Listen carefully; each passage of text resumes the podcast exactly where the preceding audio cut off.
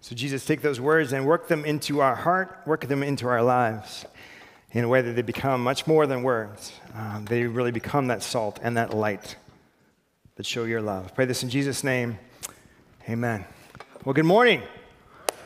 It is so good to be with you. Uh, it, though Katie and I are uh, usually here most Sundays, kind of sitting around there. It's often dark in here, and we all kind of, you know, go out at the same time. And so uh, you may not have heard the good news that we're expecting baby number three in September, which is pretty cool. Uh, I can't take full credit for it, but I appreciate that. Um, And, and, and some of you even asked, you know, what, what uh, do you have a name yet? Um, by the way, it's going to be a little girl. We got two boys, and now we got our girl. Pretty exciting. Very thankful um, for genetic engineering. Um, we've got, we finally, you know, I'm, not, I'm just kidding. A lot of people were, um, I lost my train of thought. A lot of people asked her, uh, you know, do you have a name for her yet? And, and both Katie and I love those, like those biblical names that really mean something. They've got a real meaning and history behind them. And so uh, it's, it's kind of a toss-up between these two. We'll see what you think. Uh, one idea is third and final. You know, there's some uh, meaning there, some depth there. And uh, the other choice might be no more after this one. Um, so anyway, we'll keep playing with it. Uh, thank you, uh, honestly, for celebrating with us. We're very excited about that. We're in a series called Handcrafted. Handcrafted in a Fast Food World. And the idea is that the best things in life take time. The best things take time. You can't microwave deep relationships. You can't fast forward reconciliation. You can't snap your fingers and get more loving all of a sudden. The best things in life take time. And this message, I'm calling it The Road Back to You. Because becoming the person that God made you to be is a road. It's a journey. It takes time. In fact, it takes a lifetime in many ways. And I stole that title, The Road Back to You. I'd like to think I was clever enough to come up with it. I'm not. I stole it from a new book by a favorite author of mine, Ian Morgan Cron, because I love that imagery of this road, this journey. The road back to you is a journey toward greater and greater wholeness, toward greater and greater flourishing. Or to borrow a word from Pastor John Ortberg, it's the journey of you becoming you-ier, more you, God's best version of you. Now, to be clear, I'm not talking about self-obsession. Uh, our culture is self-obsessed. I tend towards self-obsession. Maybe you can resonate with that. Um, we're obsessed with the way we look and the way we act and the cars that we drive and the zip codes that we have and all these things that are just kind of preening and primping and try to, you know, look a certain way for each other. But if my journey ends and begin, begins and ends with, with just me, then no, I'm, I'm lost. I lose. What does it profit a man or a woman to gain the whole world, to have it all, but to lose their soul? We can't redeem ourselves. We can't save ourselves. Self-obsession is a dead end. So I'm not talking about trying to realize your full, pot- full potential by, by getting in touch with your inner tween, right? I'm not talking about seeking enlightenment at a Tony Robbins conference or finding your spirit animal. Mine is a hedgehog, by the way. Thanks, Dave. Our culture is about me, me, me. So if we're just, if we're just talking about me, aren't, aren't we following along? No. We're not talking about the you that you're building, the, the you that this, this image you're trying to create and present for others. We're talking about the you that God has created in his image, that he is handcrafted, is handcrafting to be a unique demonstration of his love to the world. A part of God's love that can only uniquely be expressed in you, through you. Because you were created on purpose for a purpose. We say that all the time around here. It's not an accident that you're alive at this particular time in history. Not an accident that you have your particular set of gifts, relationships, opportunities, talents. It's not an accident. God has created you on purpose for a purpose. And so much of that purpose, so much of that road back to you involves what we're about to talk about. But before I get there, here's why this road back to you is so critical. Because again, we, we can we can sort of fall into self-obsession and, and just self-help. This isn't self-help. Here's why it's so important. Because your ability to accept others and their brokenness and their imperfectness is directly connected to your ability to accept yourself and all your brokenness and all your flaws. Your ability to reconcile, to, to bring dem, uh, reconciliation is directly connected to the reconciliation work that you've done inside with all the stuff that's boiling inside of you. This journey is so critical because as we find God's healing and God's wholeness, our healing and our wholeness become healing and wholeness for others. It just happens that way. It's out of the overflow of our becoming more whole that other people are made whole. You are the salt, says Jesus. You're the salt, meant to bring out the God flavors. I love that imagery. The God flavors in a very bland, ugh, kind of world at times. Or your light, meant to bring out the God colors in the world, a richness, a depth to the picture that isn't there unless we're demonstrating God's love. Jesus said he made us to stand out from the crowd in a way that an ancient city would stand out on a hill at night, surrounded by a dark desert, its candles, its torches shining bright. Stand out like that. You were created on purpose for a purpose. And the world desperately needs you to become God's best version of you, because you are God's mean for demonstrating God's love, which is kind of wonderful and kind of terrifying, right? I don't know if you're, if you're like me, but I have got a few issues that I need to continue to work through. My wife would agree. Um, but how does that happen? How do we participate in that idea of this becoming God's best version of ourselves? If it's not just self-help, if it's not just going to sort of, you know, dissolve down into just contemplating our belly buttons, like, uh, how does this process work? How do we participate without stumbling into self-obsession? Well, there's a lot of ways we can do it, but today I just want to focus on one in particular. And it's a simple idea that I learned from a friend a while back. Because when I was in my late twenties, I was a worship leader for a college ministry in California, and my uh, my boss was this young and uh, talented and exceedingly good-looking uh, man named Scott Dudley.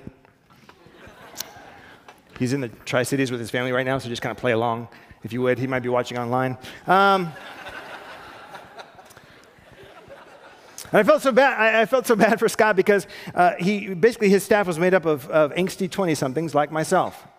Right, we're just we're struggling to figure out ourselves and figure out our lives and what we're going to do, and we're groaning about how the church was broken and the students that we served never appreciated us the way we deserved, and how it was so hard living there in one of the most beautiful and affluent places in the entire world that uh, we were just being very millennial about the whole thing, really. Um, I said that as a Gen Xer. Um, and then I felt like especially flawed, especially unworthy, because I had moved to this, this area, uh, serving these Stanford students, these really smart kids, uh, um, from, from like near Modesto, California. If you know that area, it's, it is kind of Tri-Cities-ish, Richland, you know, not that there's anything wrong with that, but let's be honest. So um, it's not Stanford. So um, I felt like a fish out of water, or, or like a fish from, you know, outer space. It's just, I didn't fit.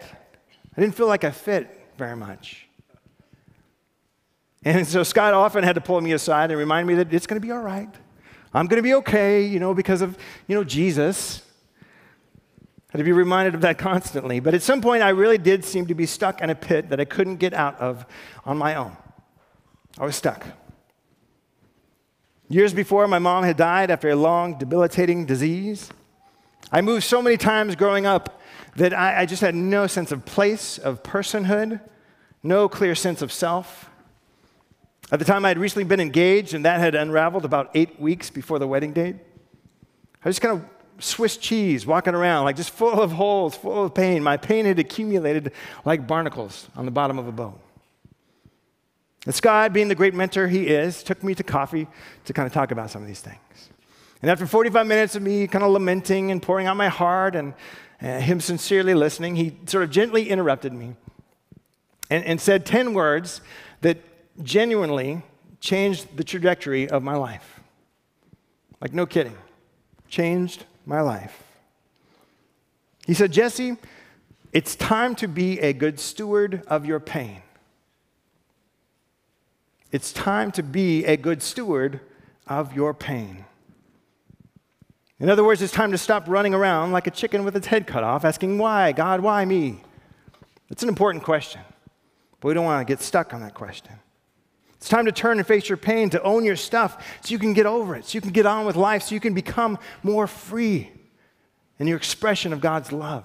That stuff is getting in the way of God's light shining through you. So it's time to be a good steward of your pain. And when I heard those words, I was just struck right in the center of my heart, as some of you just were. Because I knew I had been running from my pain. I'd been hiding from my fears. I'd been trying to, you know, just take the stuff that wasn't quite working and just push it down, keep moving, if I can just keep moving. But none of that had worked. I'd only gotten more stuck, and now I was desperate. And in my desperation, those words rang loud and clear and true. It's time to be a good steward of your pain. Now, I know that for some of you today, that does resonate deeply, and you're in that desperate place. You get it. You don't need any explanation.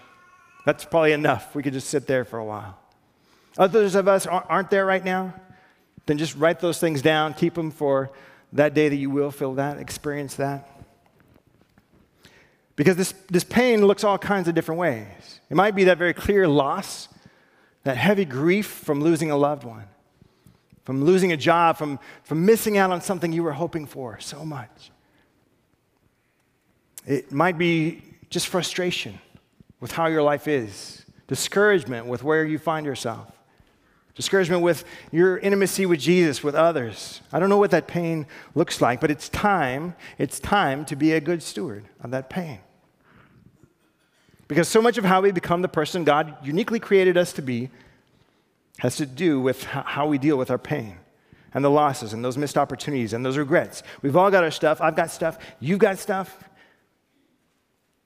And in the process of following Jesus, we all need to unpack the stuff, sort through our stuff, and throw away some of our stuff because that stuff has been getting in the way of us being salt and light.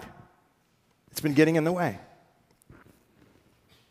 It's like a, a light surrounded with, like in a dirty glass jar, just all smudged up and stuff. The, the light cannot come through in the same way that if it were clean, if it were transparent, if you could see through it easily, that light would shine bright. And very often the unresolved stuff in our life becomes that clogging up that blocks the light. It's getting in the way of you becoming God's best version of you.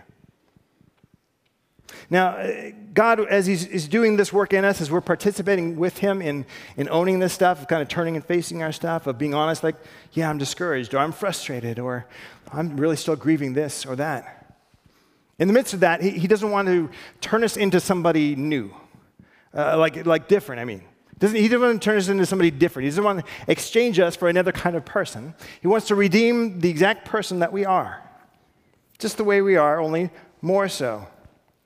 Before the Apostle Paul met Jesus, he was a brilliant, passionate zealot who persecuted people. After Paul met Jesus, he was a brilliant, passionate zealot who sacrificed himself for people. Same guy, same gifts, same passions, same wiring, more so, redeemed, not exchanged. That's what God wants for you. And isn't that what we all want deep down? More freedom. Freedom for those insecurities that tie us up. Freedom for the grief that, that is real, that needs to be dealt with, but that is so heavy. Freedom to just shine. To not be so caught up with ourselves that we, we don't just shine. Well, after that coffee meeting and after letting Scott's words sink a little more deeply over the next few days, um, I, I started thinking about this a lot, and, and I decided to call a therapist whose number I had gotten from a friend uh, that I'd sort of kept in my wallet for a couple months. I'll get to it. I'll get to it. It's probably important. It's not important. Probably important. I should do it. Nah. Um, finally called. Therapy became a key way that God used to help bring healing and wholeness in my life. That might be right for you. Might not, but it might be. And we've got some incredible resources here on our own church campus. Uh, just right up at the fourth floor, the Samaritan Center is a, is a uh, organization we partner with and support, and uh, just some incredible, well-trained therapists, counselors up there. I encourage you to think about whether that might be a good next step for you. Another thing I did was join a small group, and that was really tough for me. um, as it maybe has been tough for you at times. Uh, like many of you, I struggle with intimacy and being vulnerable and just people seeing flaws, and I prefer that they, they didn't do that so much. And uh, in addition, I was, I was the only like non-Stanford grad in, in this little group, right? I'd come from my little, my podunk church and my podunk town. I still wore flip-flops. And, um, buddy, I'd be doing that right now if I had clipped my toenails. Um, that's for Scott. Um, like I, I was just really insecure. I didn't fit in. But I wanted to fit in, but I didn't fit in. And, uh, and it was there that I really discovered that people are pretty much all the same. We're, we're pretty much all the same. We all have the same kinds of struggles. And maybe it looks different, and maybe it looks more polished or, or not, but it's all the same stuff. And this is a very affirming, validating thing. It's a way that God used to restore me, to show his love to me more clearly and through me more clearly. That me too experience God wants to use in your life.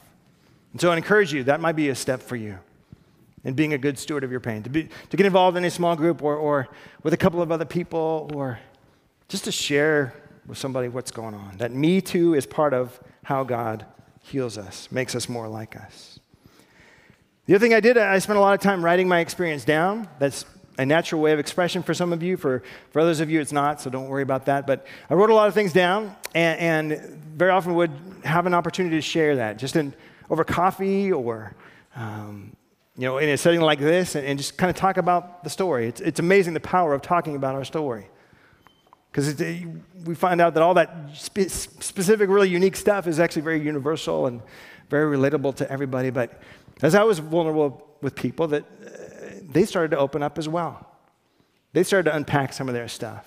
In fact, my therapist got a ton of business from me. Um, I did a lot of referring and go, oh, you know who you should talk to is not me, but um,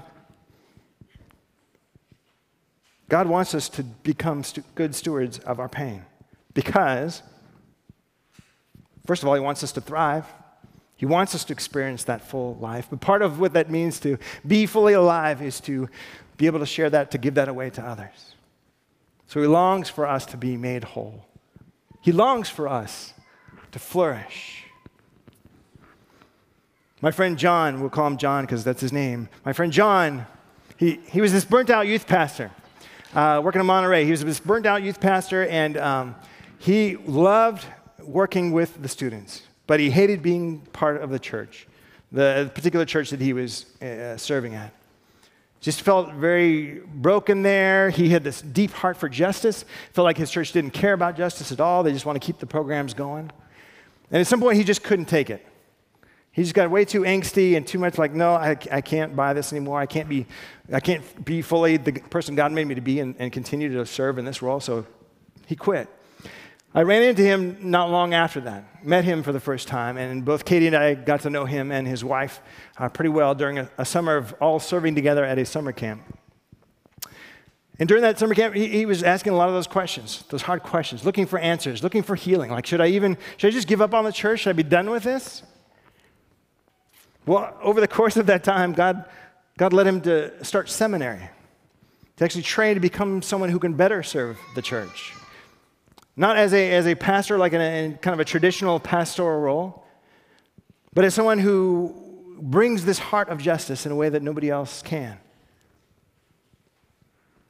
It was there in seminary that he got connected to another friend of ours through some random, uh, the, like they didn't know each other. We knew both of them through different worlds. They got connected. They both had this deep heart for justice, especially for those uh, um, who feel like aliens in this particular country. Uh, for the Middle East and all that was going on there. So they got together and they formed this thing called the Global Immersion Project.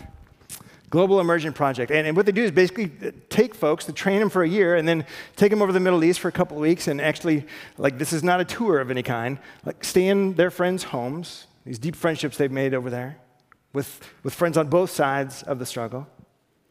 Train them and equip them. They also speak all over the country, all over the world, really, equipping churches, all kinds of churches, to better understand the struggles we have with reconciliation, how to go about that. How do we do that as individuals? How do we do that as a community? It's incredible the opportunities they've gotten He's now writing his fourth book. He's like mid-thirties, young thirties, writing his fourth book on this subject. Incredible things are happening. He and Jer, who formed this company, uh, they've been to the White House several times, informing na- na- you know, state leaders, nation leaders about this topic. It's incredible. What's happened, the, the light that has begun to shine, the, the stuff that is spreading around because John said, okay, okay, I'm broken, I'm burnt out. God made the church for some reason. He made me have this heart for some reason. And in that journey of healing, in that journey of becoming more and more whole, some incredible things came out of that, continue to come out of that. This is what happens. This is what happens when we decide to be good stewards of our pain. It's that kind of thing. It's, it's world-changing, actually. It's not just, oh, we feel a little bit better, better about ourselves. It actually changes the world. I think it was Saint Irenaeus who is quoted as saying, the glory of God is a human being fully alive. God intends for you to be fully alive. Fully alive. He intends to demonstrate his love to the world through your fully aliveness. And so today's the day. And pretend we're at coffee right now, and I'm saying to you, it's time to be a good steward of your pain. Because God has so much healing for you and so much healing for the world through you. So maybe we do that with light and joyful hearts because it's his to carry. Would you pray with me? Jesus. God, we, would, we wouldn't even know we had a need uh, unless you first approached us, unless you demonstrated a love that was so powerfully, wonderfully different from what we'd experienced that, that we'd crave it, we'd want it. Uh, Jesus, there are people um, listening now who are in that desperate place and need some clear next steps. Would you give that to them? Especially, would you give them companions in the journey? God, thank you. The, you are the one who initiates this journey. You are the one who carries it, and you have promised to complete it.